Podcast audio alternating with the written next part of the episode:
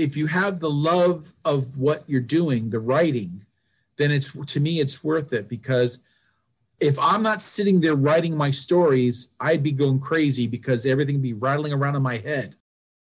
Inspiration, creative people, problem solving, imagination, discovery, thinking outside of the box. Welcome to Inspirus Audio Magazine, a podcast focusing on creativity, inspiration, and imagination. I first met my next guest as a sailor serving aboard the USS Enterprise. He was assigned to be the Public Affairs Office Chief Petty Officer in charge of our division. We worked together for nearly three years until 2003. After I retired from the Navy in 2006, I continued to keep in touch with him and watched him grow as a writer and novelist. I knew I wanted to have him as a guest when he was selected to participate in an anthology with one of his short stories. I'd like to welcome author Mark Pigott to Inspirus Audio Magazine. What can you give me your elevator autobiography, your 30 second to 1 minute pitch about who Mark Pigott is? Well, I'm a, I'm a military brat. My father was a Marine, my mother was in the Navy uh, traveled around. You know, I was born in North Carolina. I grew up in New Jersey, California, Hawaii. You know, I've been I've been all over the place in in, in er, my early life. Settled in New Jersey, so I really consider that my home. High school, I tried college, didn't work out, so I uh, followed the family business more or less and joined the Navy. I've always been a creative person, so becoming a Navy journalist was kind of the the way forward for me. Spent 23 years of that and had the, a great career traveling around the world and, and, and serving my country as I did. Started writing my fantasy stories while I was on active duty and carried it over into my retirement. And that's when I was first published and have just been continuing to write since then uh, to what I do now as a writer editor working for uh, the Department of uh, Housing and Urban Development. Uh, live in Alexandria, Virginia with my wife, just me and our dog Sully. My all my three kids are all grown up, married, and living on their own. So I'm kind of that retired life as it is right now. How has your career in the Navy bolstered your writing? I think it's bolstered it in in the fact of that I learned more. I mean, I, I when I was writing in high school, I was, you know, school newspaper, the yearbook, that kind of thing. I did a little, you know, I, I was I was actually trying to become the first uh, or the next the next uh, Jack Kirby or Stan Lee because I had an artistic side. I was creating my own comic book characters, their backstories and things, and so I started off in that respect and everything. But when I came into the Navy, I kind of got the the mechanics of it the Navy really taught me, you know, the things about sentence structure and putting together a complete story in, in, in that respect. So that's where I learned a lot of that was through my Navy career. And I think it was also with my Navy career that I kind of really built more on my imagination, as it were. Is through my early days in the Navy, I played a lot of Dungeons and Dragons. You know, my off-duty times. You know, back in those days when you deployed, you didn't have, you know, no, there's no internet, no video game consoles.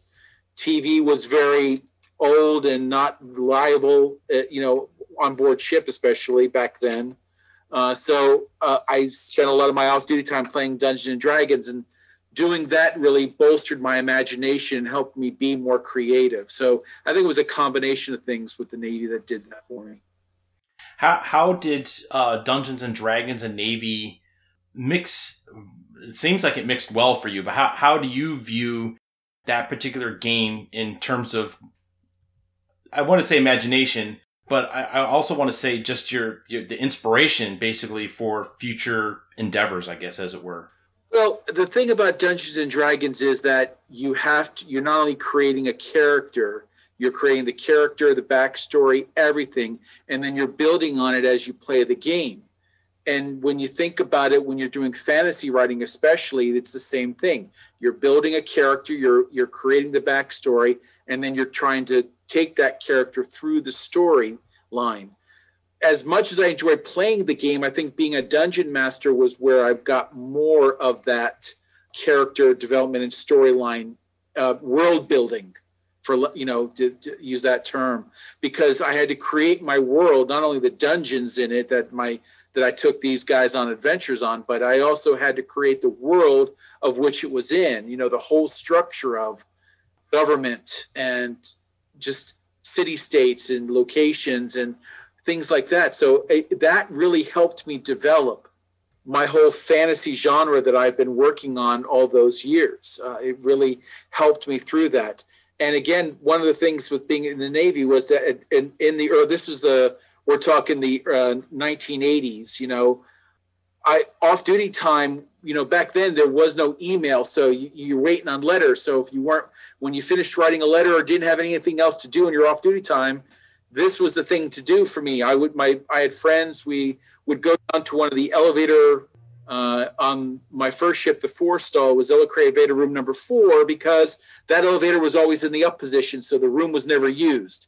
And the petty officer in charge was my friend, so we would always just go down in there and hang out for hours on end after after lights out when everybody else was you know doing other things. We would spend our time down there and play. So I was doing that three, four, five days a week so it really helped again, just just the tick, not only pass the time when you were deployed, but also to help me work on my own creativity. Did any of those stories or worlds or characters find their way into your actual stories that you were writing post Navy?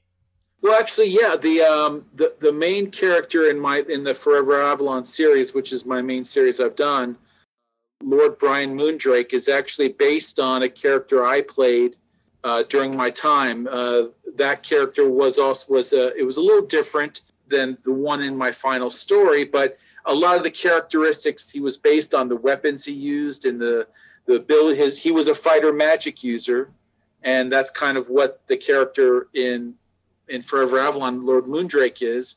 So I yeah he, I I kind of worked with that, and I've actually also worked uh, villain.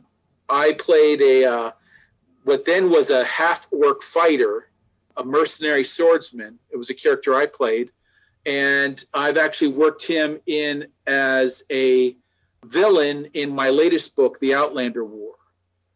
I, I changed it. I didn't. I don't have orcs in my because um, orc was a something. Orcs are beings that was created by uh, Tolkien for the in the Lord of the Rings series. So I didn't, and I was trying to stick mainly to fantasy that was uh, part of myths and legends in my storyline.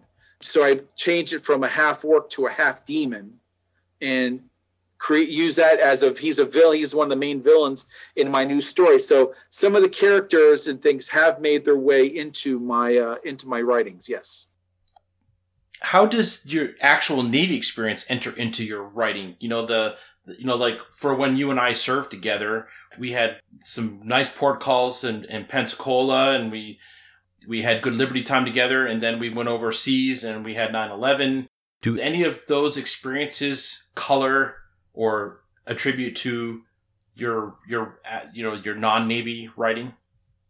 Well, I think the, the, the biggest thing is settings was number one. Uh, when we were able to go to port calls and go to places like England and Italy and uh, Greece and see the ruins and things, that kind of gave me inspiration on settings in my stories. The actual Navy part, interestingly enough, is a big part of my new novel, The Outlander War, because in there, Avalon returns to the real world in the middle of a Navy exercise. So I was able to take my experience uh, from being on an aircraft carrier and put it into my story because you've got this fantasy world appearing right next to a carrier battle group and, and how they collide and interact, flight operations, terminology, things like that. I was able to incorporate all that. So it really helped me in my, my third book and in a lot of ways, trying to bring that military experience into my stories. Do you, would you say that you have a rich treasure trove of those kinds of experiences that you have for future writings? I, I think so. I, I, I see a lot of it uh, in in different things that I'm that I work on. Since my genre is mostly fantasy, there's not a lot to that, but I'm also expanding into a uh, steampunk historical fantasy uh, fiction in some in some of my newer writings that I'm working on right now. And so being able to look at the mechanics of things and think about the way things were on board ships and how they worked and then incorporate that into a steampunk kind of way it, I'm, I'm able to use that and bring those two together so what is steampunk steampunk is basically explained as Vict- anything from the victorian era but with a modern technology added into it um, when you think of the writings of Jules Verne, Jules Verne is considered the godfather of steampunk because he was in in the 1800s. He was writing about going to the moon and traveling underneath the ocean in a submarine, and so those sort of things, that technology paired with uh, modern modern technology with that Victorian era, that's kind of what the basis of steampunk is. A lot of it, of course, in, in the aesthetics and the the vision of it involves gears and pipes and steam power, of course. But uh, it, it, it usually you have to have that Victorian and modern bringing it together. How did you come to find that part of your writing staple? I mean, what was it about that attracted it to you?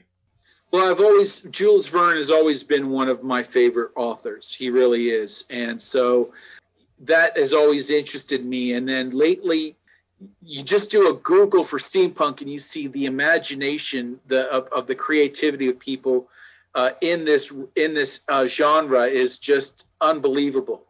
And uh, so I've just gotten into it in that in, in that way at first, and then it got me thinking even more because my my current work that I'm working on it, it was a basic concept. What if Jules Verne and Nikola Tesla met?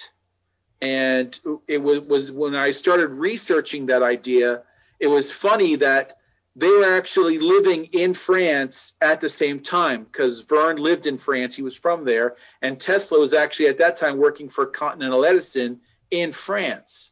So they actually could have met. Uh-huh. So that that that idea was like, oh, what kind of a world would we have had if you take the genius of Tesla and the imagination of Verne and brought them together? And from that, just that basic idea, I created a whole new world uh, around the late 1800s, early 1900s of what the world would be like in, in kind of a steampunk idea. Oh, that sounds really cool. I'm looking forward to reading all that. After the break, we will discover how Mark uses inspiration from his Dungeons and Dragons world building to aid his creative process. If you have ideas about people I should connect with for inspiring conversations about creativity, please get in touch with me through my contact page at inspirus-podcast.com. And now back to the show. What do you recall of the creative process when you played Dungeons and Dragons? So you talked about being the dungeon master. What ingredients did you have to bring together to create a seamless whole, as it were? Well, the the first idea is you create the world, so you have to create the landscape, eh, you know, and and and then build on that. Build it's it's the whole concept with any author of world building. If you're creating something, whether it be fantasy, science fiction, you're creating a whole new world in a lot of those respects. So you have to start from scratch of what the land looks like, what the cities are like, what what type of government are you instituting. You have to build on that, and then from there, you create the challenges in Dungeons and Dragons, the one thing that was great about it was you had all the compendiums to help you uh, build your world. Uh, there was a monster manual, which was basically a guidebook of all different kinds of creatures that you could plunk into your world and such. Um, you had the player's guidebook had your different races and classes from elves, dwarves, gnomes, halflings to your thieves, magic casters, uh, uh, assassins, fighters, paladins, all of that. So you had a lot of it, it the, the books themselves helped you create everything that you needed. And then you just poured your imagination into it. And that's, I already had a, a fertile imagination in that time period. I mean, I grew up watching cartoons and and science fiction, fantasy, uh, TV shows and movies. I, I read a lot of comic books, other books, you know, so I already had that fertile imagination, and this just allowed me the the broad spectrum to just lay it all out and saying this is my world. This is what i want to create upon. And then from that i was able to take that and incorporate once i learned creative writing i was able to take all that and put it into my novels. Wow it sounds like a, a very diverse and rich element that you have available to you. I, I enjoy that a lot. I mean i used to play a lot. I don't play anymore but um, it's still something I, I still look at things along those lines as part of my ongoing research. You know, I mean, as a writer, you read all the time, so I'm constantly looking at different things, reading and such, and following through on things just to to get help uh, add to my own creativity. We've we've talked about Dungeons and Dragons. Let's concentrate a little bit on imagination. What is for you? What is the most important part of maintaining imagination, even as an adult? As an adult, it's just absorbing the different things that help you build that. I mean, I think today there there is a lot more creativity in movies and television because of uh, special effects. I mean, when you look at the special effects of the 70s and 80s compared to today, it's night and day. There's no there's no comparison. You can do more things today, so you're able to see more and experience more video games the same way because that's another venue. So you know that you to help spur on that imagination. Again reading is a big part of it. And then for me one of my biggest things on maintaining my imagination is uh, i'm a big fan of anime. And that they have such creative writing and art styles within anime and manga that just I'm just so drawn to it. I mean, I started watching it back in the 60s when, you know, Speed Racer, to use one from way back then, that was a big thing back in my in the early days, but it has grown exponentially in the years that it's now part of our culture in, in the world today. So that's a big part of what I use to keep my imagination going. All right. Well, since you brought up anime, what anime are you watching currently, and uh, what brought your attention about it? One of the big ones I'm watching right now is Attack on Titan. Again, I think one of the things about uh, Attack on Titan is it's about a world where humanity is trapped within city walls, and because on the outside of those walls are these titans, these giant beings that devour humans. And it, it, it didn't catch my eye at first and but then they also it has a steampunk element to it because they use these gears that shoot out lines and pull them through the air to they where they can attack the uh, the titans to try to stop them. So there's a steampunk element to it. And then there's also a fantasy element to it because when you find out the truth about the titans and their origins there's so it's it's combining science fiction fantasy it's just everything together in this world. It's just a, and it and it just draws you the characters as well. It is so well written, and the character development is just um, amazing and spot on. So that that one has really drawn me in. I think another one of my favorites is uh, Sword Art Online, and one of the big things it's it's a basic fantasy trope, but the thing about it is it's all done within a virtual game. You know, so it's people. It's a everyday futuristic world where they're living a fantasy life within a virtual video game. And the, again, combining the two, science fiction and fantasy within that, and how they how they uh, do that is just in great storylines, great characters, and I just I just love it.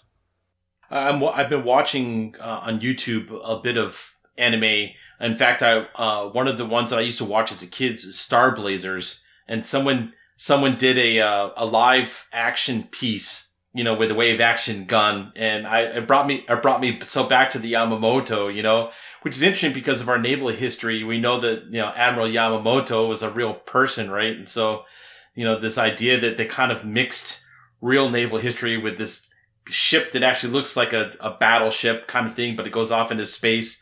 Um, I really enjoyed that. And then a That's recent one of my favorite too. That, that of, of, the science fiction anime, uh, Star Blazers, Space Battleship Yamato. That's one of my favorites, and and it's they even redid it. The we I you remember the probably the one you're remembering is from the 70s and 80s, uh, but they've actually did, redid it recently within the past 10 years or so. They redid the series, and it's so much better, and and uh, the, the it's so beautiful uh, it's it's hard to hard not to watch. Where where can we find that? And the music also pulls you in as well. There, there's a service called Funimation.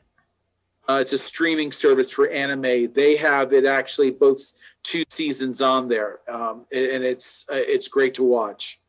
Oh, that's cool. I'm looking forward to seeing that then. So you mentioned comics earlier on. You mentioned Stan Lee. What comics inspired you toward the desire of becoming a, a comic book artist, even though we know that you didn't follow that path in the end? Early on, I read a lot of the uh, uh, Jim Lee's uh, run on the uh, uh, Superboy and the Legion of Superheroes. I, I kind of I love that storyline of them being a 30th century and the the different races, and it, it was like to me it was like Star Trek with superheroes that's the way I looked when I when I read that because I was big into Star Trek in the 70s, and then the Legion of Superheroes that first drew me into comic books. But then as I got older, uh, the X Men were just one of my all-time favorites. I've read them all co- consistently throughout my uh, throughout my life. The whole thing of the being a race of superpowered beings that are shunned, you know, it, it speaks a lot to the world uh, in its uh, tones of racism and things, but at the same time, it the humanity behind the character that that always what one of the things that I love about comics, especially and the X Men was were big on that, and just overall that those were the two biggest influences that I what how I wanted to take my life when I wanted to be a comic book writer and artist early on. Wow. I find that the X Men really speaks to me too. I don't know if it's because we're kindred age age range, but like I, I come home from lunch at work and I'm watching a Jap an anime style X Men yeah. on on Netflix, and I see the influences of of both, you know, and I look at Stan Lee and I look at he he was really working, in my opinion, to tackle these social issues of the day that are still relevant today. Yeah, and, absolutely you know, the, like you said, the shunned the shunned people. We have a lot of shunned people these days, and so I find that art in that regard is a is a great can can be a great salve mm-hmm. for for people who are feeling disenfranchised. I guess. Yeah, absolutely. You know? How is comic book art different from any other visual art form? How is it the same? Well, I think it's if you you have to look at the history of it I, I, overall. I think when you look at the the early comic book styles of like the 40s and 50s, I mean, going back to the original Captain America, how he was drawn and and such, to way it is today, the progression you can just see it there and everything. And I think it just speaks. It is spoken to each time period. I mean, when you look at comic books, I mean, again, taking Captain America for example, when you go from the 60s to the 70s, and you see, you can see the transition in not only the style of the art, but also in the way the characters are portrayed. I mean, I remember back in the 70s, Wonder Woman went through a phase of where she lost her powers, and they actually made her like almost a 70s uh, supermodel kind of look when you looked at her, the clothes that they styled on her and things like that.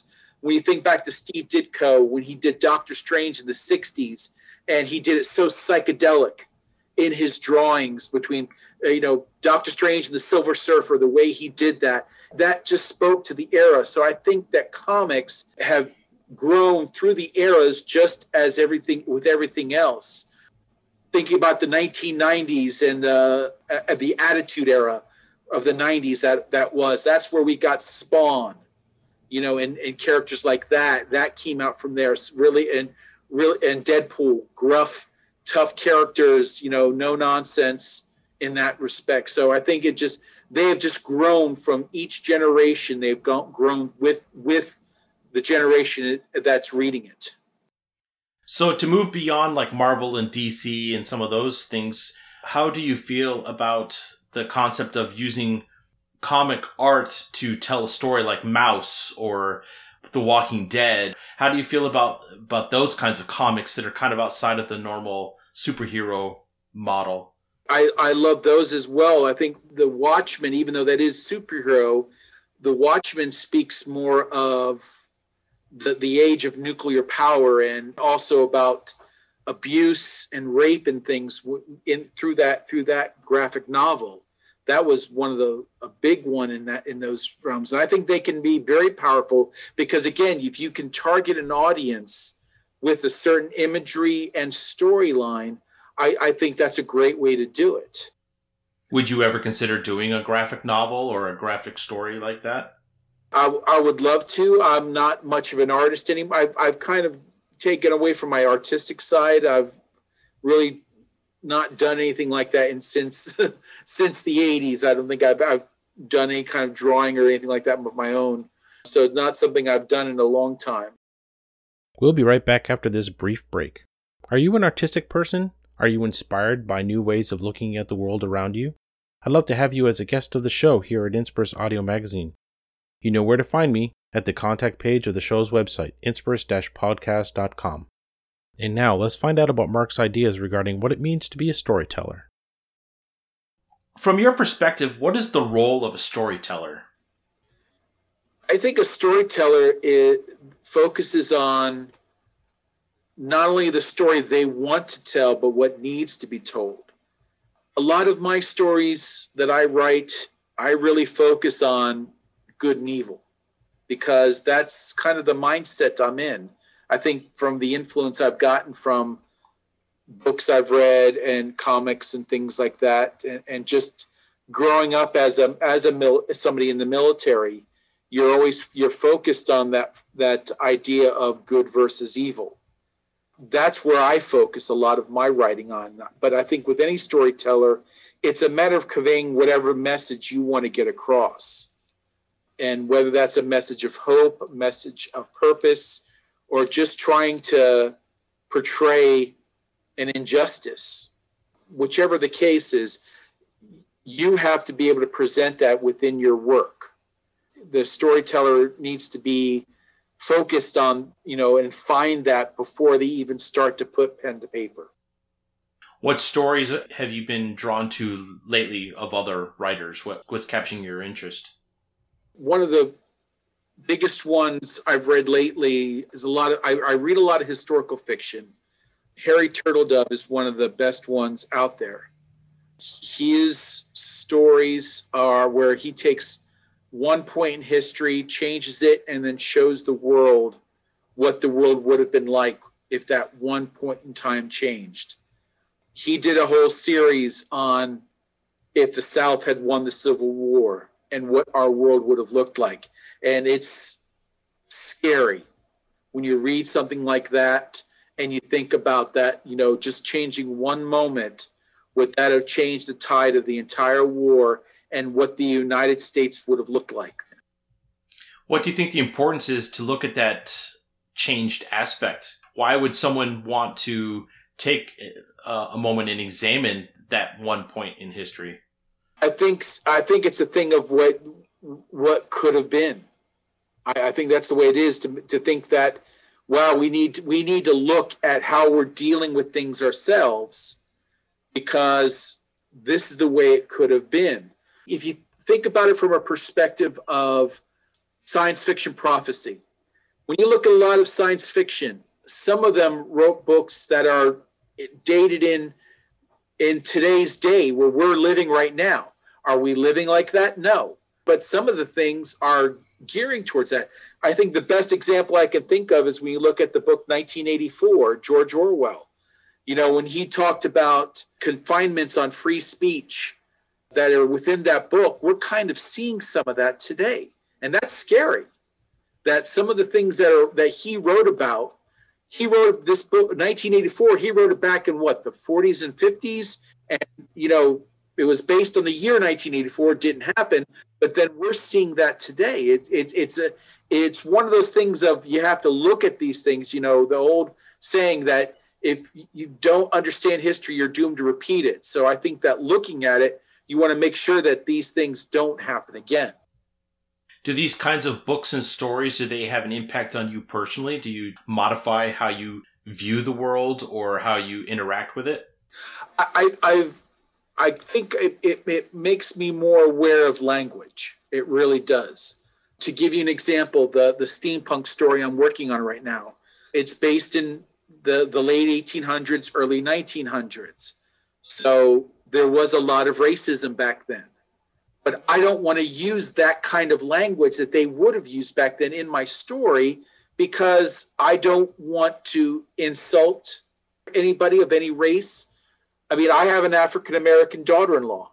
So, you know, it's one of those things of I it makes me aware of the language that you need to find other ways to say things to where and be respectful.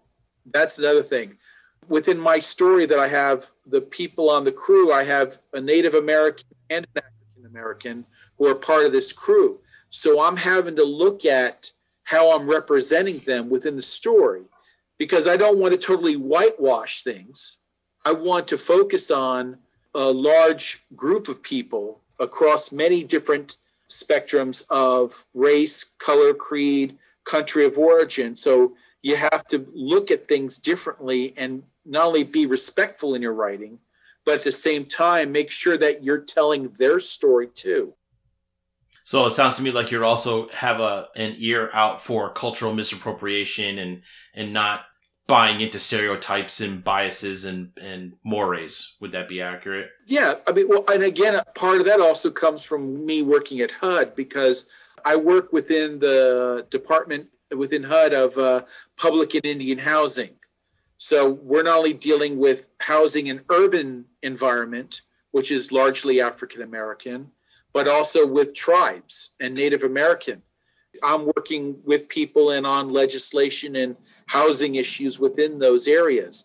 And so you learn a lot about the, what these people are, what they go through just to get a roof over their head. And I've, I've again, I've learned a lot within that I didn't even know before I got to HUD. And, uh, and so that has helped me within my writing as well. What's the biggest way that has helped you with your writing? Well, again, when I'm focusing on different races, you know, it, it's hard for someone like me, a white person, to write from an African American perspective. But as a writer, I want to make sure that I'm including that uh, within my story. I don't want to, again, just whitewash everything. I want to include something that anybody is going to want to pick up and read and that they're going to not only enjoy the story but take something from it. So you have to gain that perspective and look through it. So I ask a lot of questions. I have people look at my stuff and saying, you know, am I being insensitive here? Am I on the right track? I've asked that a lot of my colleagues, and uh, they've been very helpful and insightful in, in working with me on this. It sounds like that'll help your writing be more successful then. I hope so. I, I really hope so. What inspired you to tell fantasy stories over another genre? Um, I, I, again, just something I've always been drawn to fantasy. I mean, one of my earliest memories was going to see uh, The Hobbit, the animated version of The Hobbit, in the movie theaters back in the '70s. I mean, I, I, I love that version, even though it's just one of those things that sticks in your mind, and it's from that that I picked up the Tolkien books and read them. And then I started into other authors, Terry Brooks, uh, the Chronicles of Shana, uh, Shannara series, the uh, Michael Moorcock and the Elric series. You know, I was just drawn in. Those are the those are the authors and the stories that just drew me in to fantasy. And then going from there to playing Dungeons and Dragons, it just went from that was definitely where I coalesced around. What authors have influenced you the most and why? The, the biggest one I, I, just mentioned, Michael Moorcock. He wrote the Elric of Melniboné series. His style of writing was just was not only descriptive, but also his characters just so well done. And I think he's been one of the biggest of, of me as a writer looking at Elric because it was fantasy, but it wasn't when people think of fantasy, a lot of times they they look Tolkien is of first thing. Tolkien and C.S. Lewis. Those are the first ones they go to because that's the basics for any fantasy. Their writings and and their their ideas on elves and dwarves. Those are those are what we what we first go to as young adults, I think. And Michael Moorcock went 180 degrees away from that, creating this dark uh, w- world of of demons and trying and fighting against that with any with a sword that can eat souls. I mean, that just scary, scary. But at the same time, it just it, it's so out there. It's like, wow, I, if he can write this, then I can do the same thing. And again, that's what he was. The, I think the biggest influence on me. Do you have any characters of his that really speak to you, uh, either good or bad? I guess.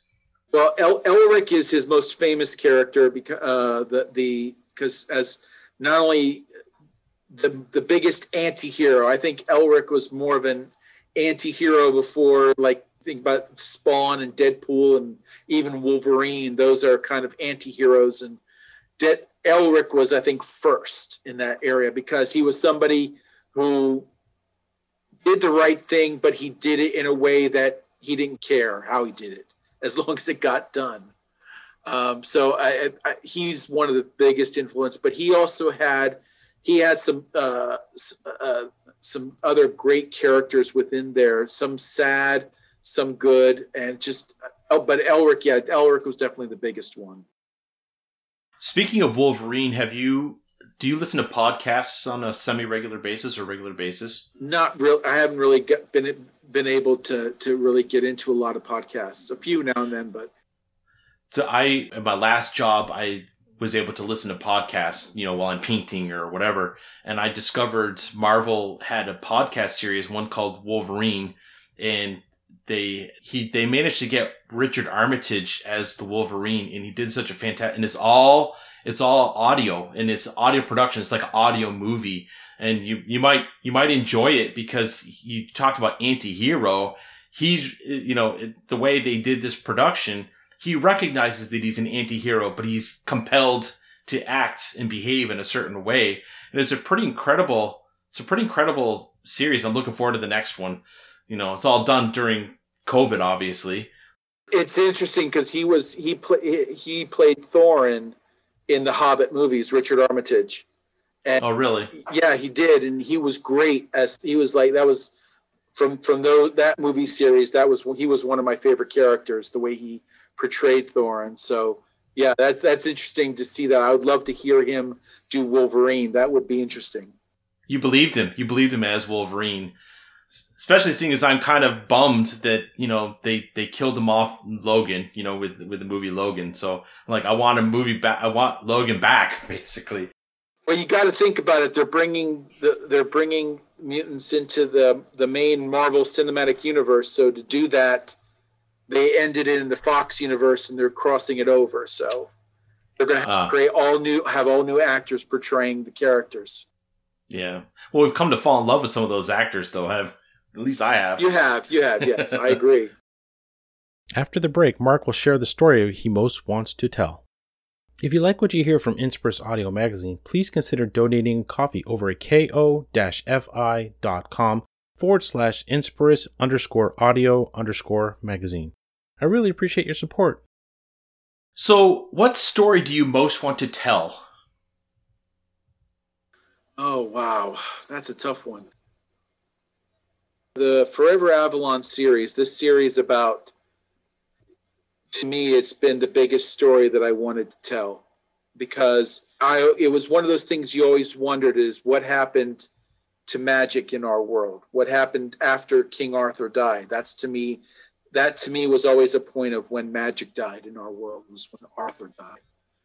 And I always that's that was my focus when I wrote created this series about where magic went to and what happened to it. And writing it has been such it, I, and I'm still working on it. I just, you know, I'm, I mean, I'm still writing the story, but it, this has been part of me because when I created this storyline, I created it using my family as the family within the story.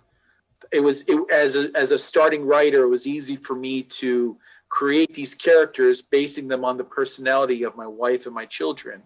So, taking them through the story in Forever Avalon has not only been great for me, it's but it's been comforting because the fact that they are my family is there as I'm writing, more or less. So they're a part, they're a big part of that. So being able to take them through the story and everything has been good and bad, but it's been it, it, I've just loved doing that, and so that's been the biggest part of that. And and I'm just working on trying to finish telling this story. Book three was published. The Outlander War was published recently. I just finished book four. I'm hopefully going to try to get that published by the end of the year.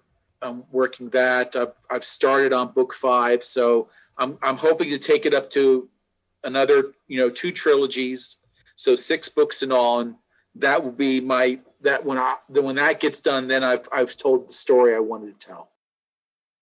You mentioned that you have you have a full time job, and then you you you mentioned in the pre interview that you kind of write in the evening. How much time do you spend writing, marketing, and producing your books at night? You know, what what is your work life like that way? Basically, if I'm not, you know, I mean, I spend at least a few hours every night working on write I'm I'm either writing my current works in project or I'm developing my social media, planning it out for the week. I use a couple of different online programs, Hootsuite. I can put in inputs so I can plan out my social media posts for a week at a time. So that helps me because it automatically sends them out. I just have to spend a few hours like at the beginning of the week, plan out my post for the week and, and then it does it for me. I use a program called BookBrush, which is an online program that lets me create the imagery for advertising my, my novels through my social media. So that helps uh, tremendously. So that, that, those are a big part of it. It's usually, like I said, uh, I'm spending a few hours every day, but at the same time on the weekends, I'm spending probably more like six to seven hours. Half of my days on weekends if I'm not out doing something. I'm I'm sitting at the computer working on stuff. Or I'm also a lot of times I'm spending on my phone because I can do a lot of stuff on my phone. So if I'm replying back to a social media post that somebody said something to, or getting back to uh, you know answering answering something within that, a few minutes here and there, all every day. It's a constant daily thing. As an independent author, you don't have a staff. I'm I'm it. I do everything myself. So uh, I have to take the time and, and, plan and plan what I can and do what I can. Take a 15 minute break at work, and I'm you know I I stop working at my computer for work, which been working from home like everybody else recently, and I'll just pick up my phone, go through a few things, put my phone down, go back to work. That's just all a part of it. You know, my goal would be to be a full-time author. I would love to be able to do that and just focus on writing and everything and let it let let whatever publisher handle all the social media and stuff. But uh, I'm not there yet, so I'm just still working towards that. All right. So you mentioned independent writing. You're an independent author. Can you tell me about a bit about that process for you? I consider myself to be an independent author myself and I'm I'm still kind of in the beginning phases, even though I've been writing for a long time. What has the process been like for you to be your publisher, to be your social media person, to be all those roles? Well, I mean, it's time consuming, but if you have the love of what you're doing, the writing, then it's to me it's worth it because if I'm not sitting there writing my stories, I'd be going crazy because everything would be rattling around in my head. So I've got to focus and do the writing. And then when the writing, if it's the manuscript is sitting on my computer, it's not doing anybody any good. I send my stuff out to agents and publishers all the time. I'm always trying getting feelers out there, trying to find somebody who will take a chance on me. But until then, I'm doing it all myself, which is writing, editing, looking for artists to do help me with covers and interior art.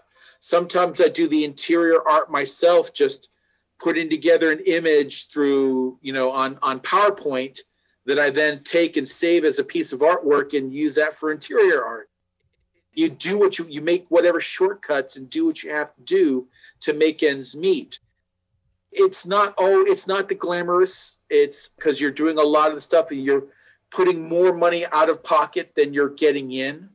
I, over the 20 years I've been as an independent author, because my first book was published in 2009.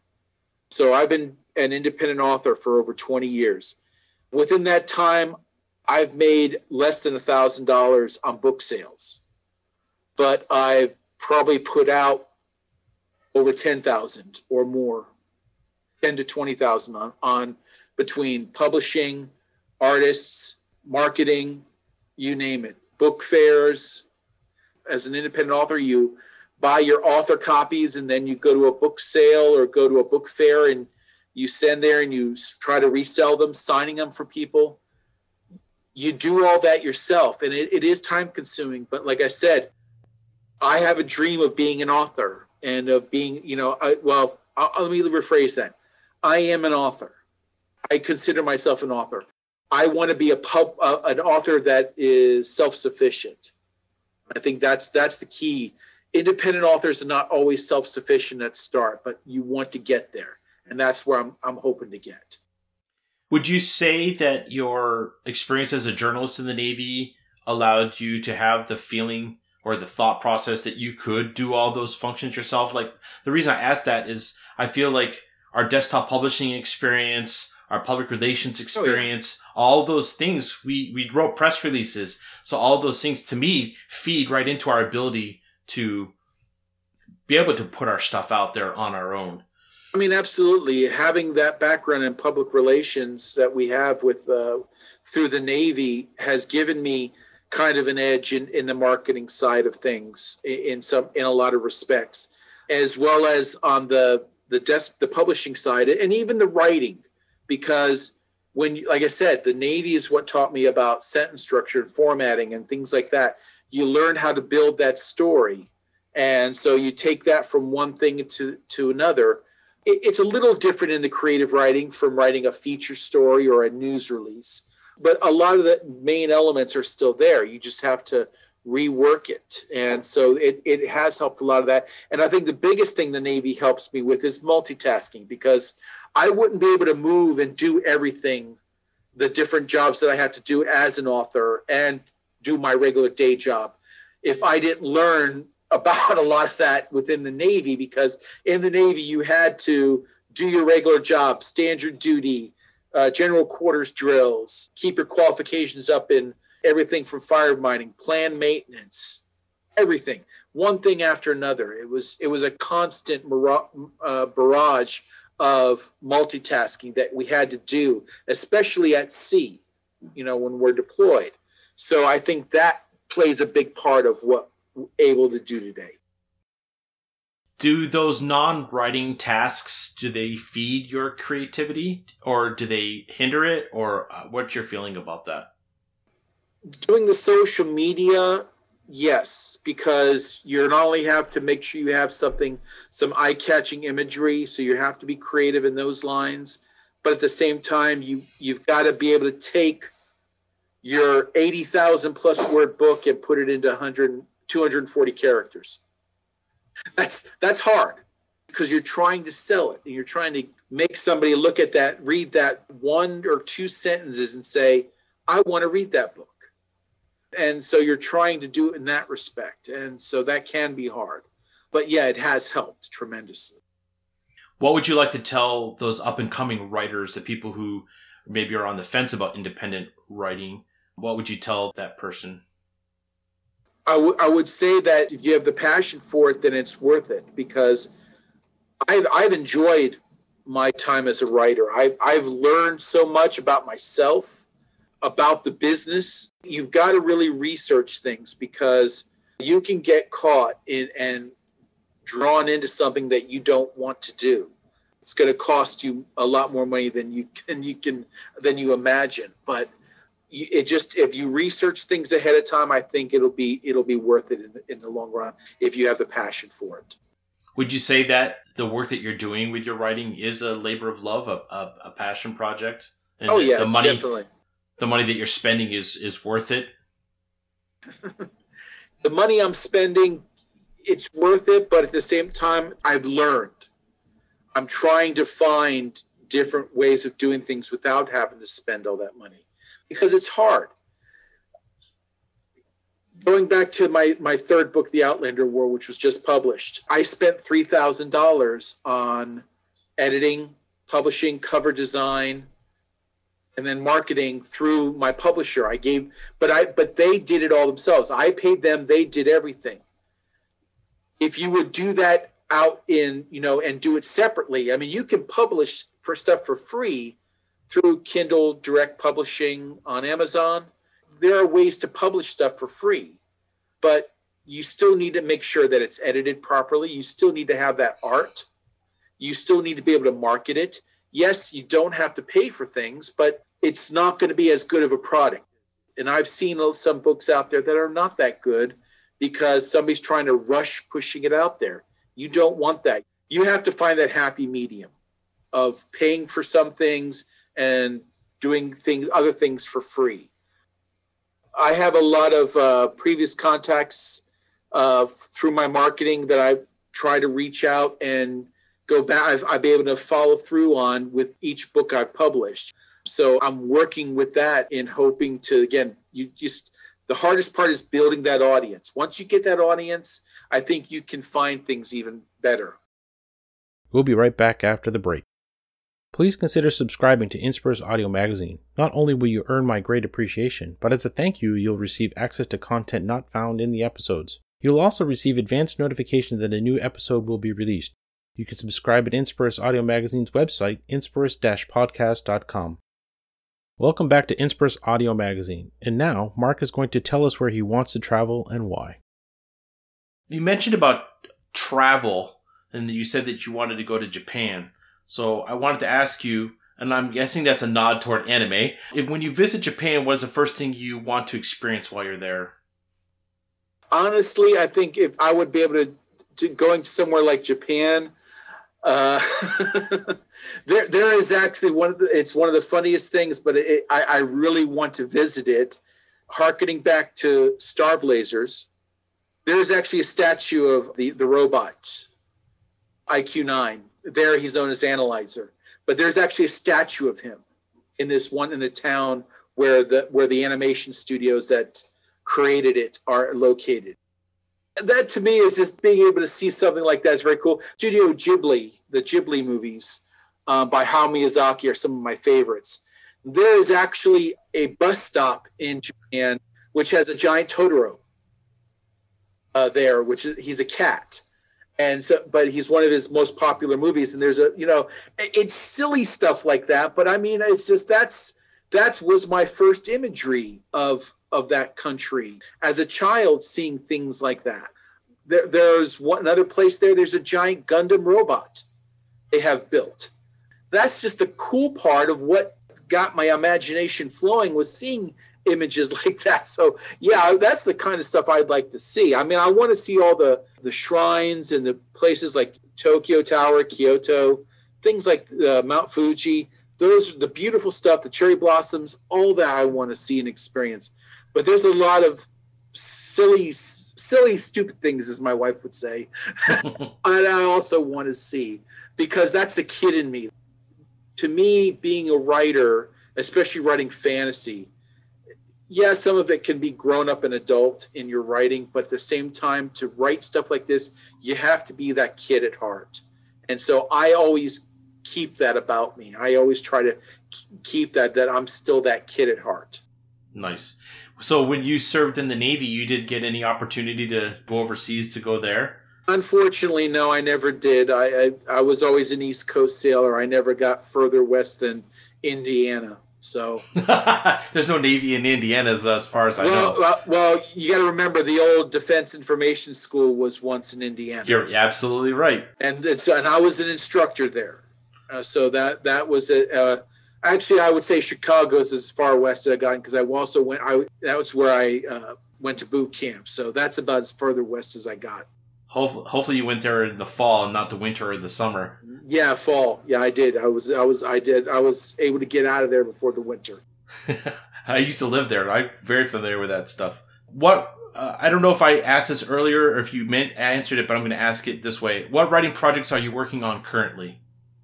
I finished book four of the Forever Avalon series. The title is The Prometheus Engine. So I've just finished that one. Again, I'm hoping to have it published by the end of the year. I've also written a new fantasy series. It's called The Last Magus. It's kind of a reimagined world with the main character as a magus. The magus are warrior wizards. They can use magic, but at the same time can wield weapons. They kind of have a bad reputation, and so it's basing around a character who's trying to find himself. And so that's a new series that I've started working on. I'm getting, hoping to have the first one of that one also published by the end of the year. And again, the steampunk story, I developed it first as a short story. It's called Corsair and the Sky Pirates. And my short story actually won a steampunk writing contest. And so it's going to be published in an anthology of steampunk short stories that'll be published this year. But then I took the short story and now I'm expanding it into a full novel. So um, hoping I'm working. That's my what I'm currently in the middle of writing right now as well. Well, I want to raise my hand and be a beta reader whenever you get some of this stuff. This stuff done. All this stuff sounds really cool. Yeah, thank uh, you. You're welcome. All right, so we're kind of at the end of the regular part of the interview. So now I'm going to ask you four rapid fire questions. What are you curious about right now? I, am just curious about when we're going to be able to get life back to normal. I've been at in this for a year, and it, it's just hard.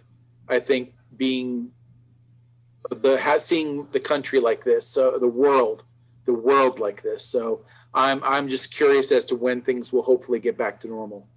What's normal for you? normal is just being able to go out and and not have to worry about do I have my mask with me? Am I got social distancing? Am I going to get sick from the person ten feet away from me? It, it's just I, I think just the the way it was before COVID. I, that is normal to me, and just I miss going to a theater to see a movie. I mean, I don't mind watching it on my TV, but streaming is not. Uh, you know, I miss going to an IMAX and seeing everything in the big screen and having it uh, the sound and the visuals come at you. That that is normal to me. Yeah i agree with you there. I was talking to my wife the other day like i, I want to go to a movie theater. Gotta find a movie theater but there's uh, nothing right is, now. is there going to be anything open or are we going to go back to drive-ins? I mean that's that's might might be a good thing. Uh, the only good thing is is we may we may see drive-ins again no our drive-ins are already open oh, out here and my brother works for a movie uh, production, not a movie production company, but he puts in the projectors.